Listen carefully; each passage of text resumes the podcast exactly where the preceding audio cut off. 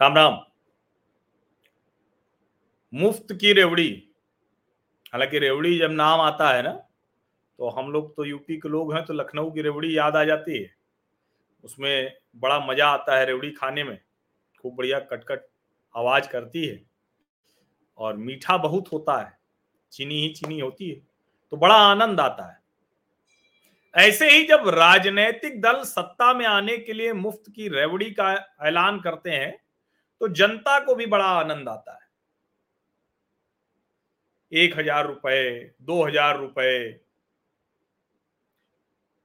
किसानों के खाते में, महिलाओं के खाते में, कर्ज माफ़ी, ब्याज माफ़ी और इस सब पर जब नरेंद्र मोदी कहते हैं कि रेवड़ी की ये जो कुसंस्कृति है, ये देश को बर्बाद कर देगी तो हमला होने लगता है। अरविंद केजरीवाल कहते हैं भाई हमारी सरकार है, मुफ़्त में बिजली पानी दे पा रही तो आपको क्या दिक्कत है? भले ही दूसरी चीज़ें रुक जाएँ, भले ही पुल जो बनने थे वो बरसों से बजट की वजह से न बन पाए सराय काले खां पे आपने देखा होगा, मयूर विहार वाला आपने देखा होगा। चीज़ें डिले हो जाएँ, भले ही एक छोटा सा काम कराने के लिए उसमें श्रेय लेने की होड़ लग जाए, भले ही एमसीडी जब तक बीजेपी थी तो उनका पैसा न दे एमसीडी के मेयर को बैठना पड़े। बीजेपी भी ऐसे कई आरोप लगाती है बीजेपी पर भी ऐसे कई आरोप लगते हैं, लेकिन ये सब छोड़ दीजिए। जब पंजाब में सरकार बनी तो आपको ध्यान में होगा कि भगवंत मान सीधे दिल्ली आ गए थे, और उन्होंने कहा कि हमको दो लाख करोड़ रुपया दे दीजिए। उसको हम कुछ समय के लिए फिर हम चुकाएँगे धीरे धीरे पंजाब के बजट की हालत खराब है, पंजाब की स्थिति ठीक नहीं थी, लेकिन उसके बावजूद कई लोक लुभावन ऐलान किए। उस वक्त कांग्रेस के नेता नवजोत सिंह सिद्धू ने कहा कि अगर ये जो जो कह रहे हैं, ये सब कुछ करने की कोशिश करेंगे तो सरकार चल ही नहीं पाएगी, कहाँ से लाएँगे?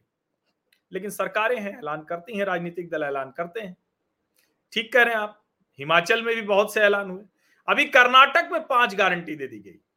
अब वो आपने देखा होगा कि एक बस जो है, उसको मंत्री जी वो चला रही थी, महिला मंत्री थी, और उन्होंने बैक गियर लगा दिया, पीछे कई गाड़ियों को धार धार धार धार तोड़ दिया।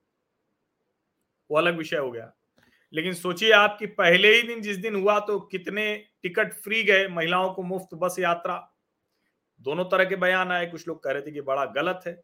अब सोचिए बेंगलुरु में जहाँ लोग कमाने, खाने जाते हैं, बढ़िया समृद्ध जीवन जीने जाते हैं, वहाँ मुफ़्त की बस चलाना। लेकिन ये सब आपको सुनते हुए लगता है कि अरे ठीक है भाई, होता हो सरकार के पास पैसे होते हो देती है। अभी मध्य प्रदेश में भी प्रियंका गांधी ने किया और उधर से शिवराज जी ने भी कर दिया। लाडली योजना में देंगे, किसानों की ब्याज माफ़ी करेंगे, कर्ज माफ़ी कही थी कमलनाथ जी ने। तो ये सब दोनों तरफ़ से चल रहा है। प्रधानमंत्री नरेंद्र मोदी भले ये कोशिश कर रहे हैं कि रेवड़ी की ये कुसंस्कृति, अपसंस्कृति खत्म करेंगे, लेकिन वो रुकती नहीं दिख रही। और मध्य प्रदेश में तो शिवराज सिंह चौहान भी उसी रास्ते जाते दिख रहे हैं। उसी रास्ते जाते दिख रहे हैं। लेकिन इसका परिणाम क्या होता है, वो जरा आप देख लीजिए। दैनिक भास्कर, देश के दो बड़े अखबार हैं हिंदी के, दैनिक जागरण और दैनिक भास्कर।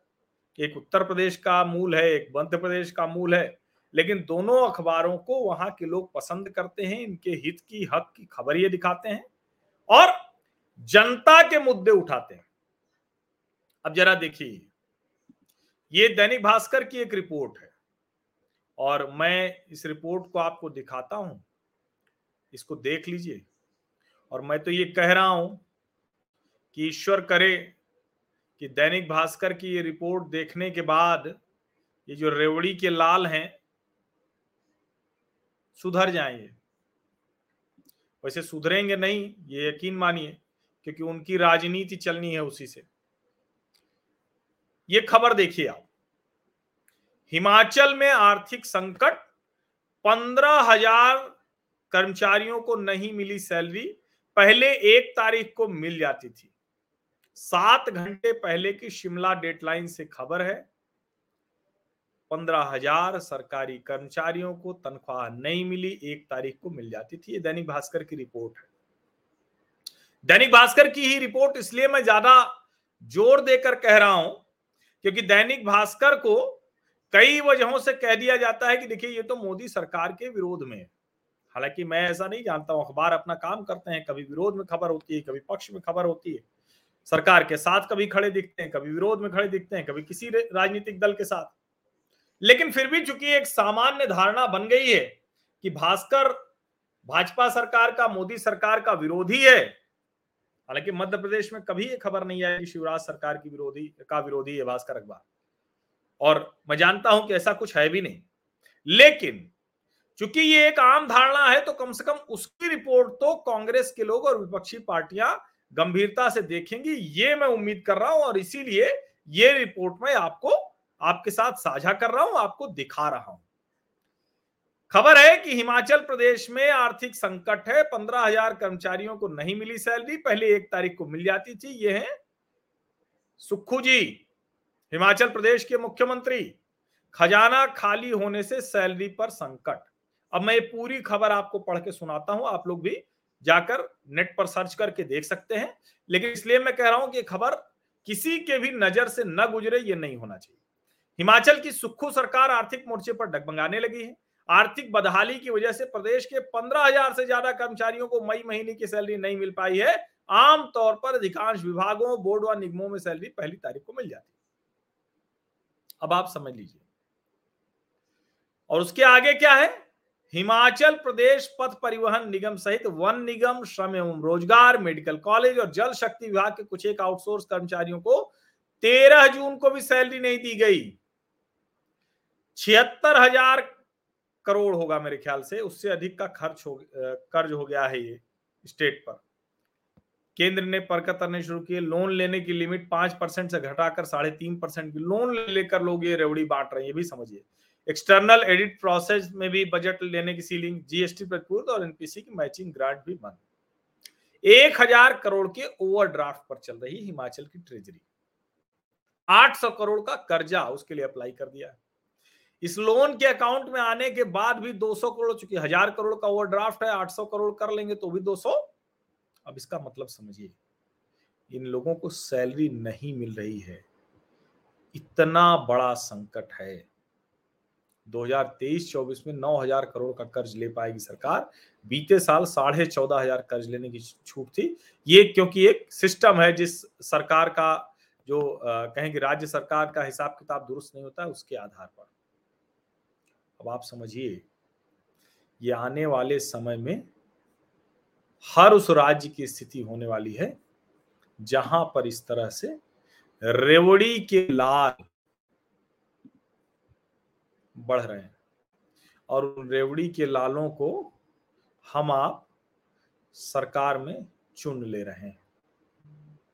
आप जरा कल्पना कीजिए कि आप कहा ओल्ड पेंशन स्कीम में पेंशन के चक्कर में थे और कहा आपकी सैलरी ही समय से आना बंद हो गई। और अगर इसी तरह का बोझ सरकार पर पड़ता रहा और इसी तरह से सरकार लगातार घाटे में जाती रही, आर्थिक संकट बढ़ता रहा तो ओल्ड पेंशन तो छोड़िए, न नई नौकरी बन पाएगी, न सैलरी हो पाएगी, न सरकार किसी उत्पादक काम के लिए खर्च कर पाएगी, जो पिछली सरकार में जयराम ठाकुर की सरकार में ढेर सारे टनल बने और जिसको लगातार एक के बाद एक सुखू जी उद्घाटन कर रहे हैं, न तो वो उद्घाटन हो पाएगा। और सबसे बड़ी बात कि हमारे आपके जीवन में जो बेहतरी लाने के लिए राज्य सरकार के पास फंड होते हैं उसकी कोई गुंजाइश रह ही नहीं जाएगी। अब आप खुद तय कीजिए। सोचिए गंभीरता से। अभी पाँच गारंटी कर्नाटक में है पाँच गारंटी उधर भी होनी है वहाँ बिजली का बिल है लोगों ने बिजली का बिल देना बंद कर दिया मध्य प्रदेश में कमलनाथ जी ने ऐलान कर दिया था तो लोगों ने आ, किसान लोन देना बंद कर दिया था। कर्नाटक में खबर आ रही कि बिजली के बिल की वसूली के लिए लोग जब जा रहे हैं तो उसको लोग पीट रहे हैं। मध्य प्रदेश में शिवराज सिंह चौहान भी अब एकदम मुकाबले में आ गए हैं कि उनको लग रहा है कि सरकार कैसे बचानी है तो वो भी मुकाबले में आ गए हैं। लाडली बहना तो शुरू हुई है, उसके अलावा भी वो ब्याज कह रहे हैं कि वो माफ़ कर देंगे। जवाबी कव्वाली शुरू हो गई है रेवड़ी के लाल की। खतरनाक है ये। हमारे आपके लिए खतरनाक है, देश के लिए खतरनाक है। सोचिए जरा इसको। और हम आप अगर इसको गलती से भी बढ़ावा देंगे, क्योंकि हिमाचल के बाद कहा गया कि सिर्फ़ ओल्ड पेंशन स्कीम की वजह से कांग्रेस वहाँ सरकार बना ले गई। अगर इस तरह से संदेश जाएगा तो फिर दूसरे राज्यों में भी राजनीतिक दल उसी रास्ते चलेंगे और दरअसल चलते हुए दिख भी रहे हैं। ये देश के लिए, राज्य के लिए कतई अच्छा नहीं बहुत बहुत धन्यवाद। सब्सक्राइब अवश्य कर लीजिए नोटिफिकेशन वाली घंटी दबा दीजिए लाइक का बटन दबाइए। सोशल मीडिया मंचों पर साझा ज़रूर कीजिए। At media Harsh VT Twitter पर है तो वहाँ फॉलो कर सकते हैं और सब जगह, सभी सोशल मीडिया प्लेटफॉर्म पर मेरी यही आईडी है। अपने व्हाट्सएप मीडिया समूहों में भी साझा कीजिए। बहुत बहुत धन्यवाद।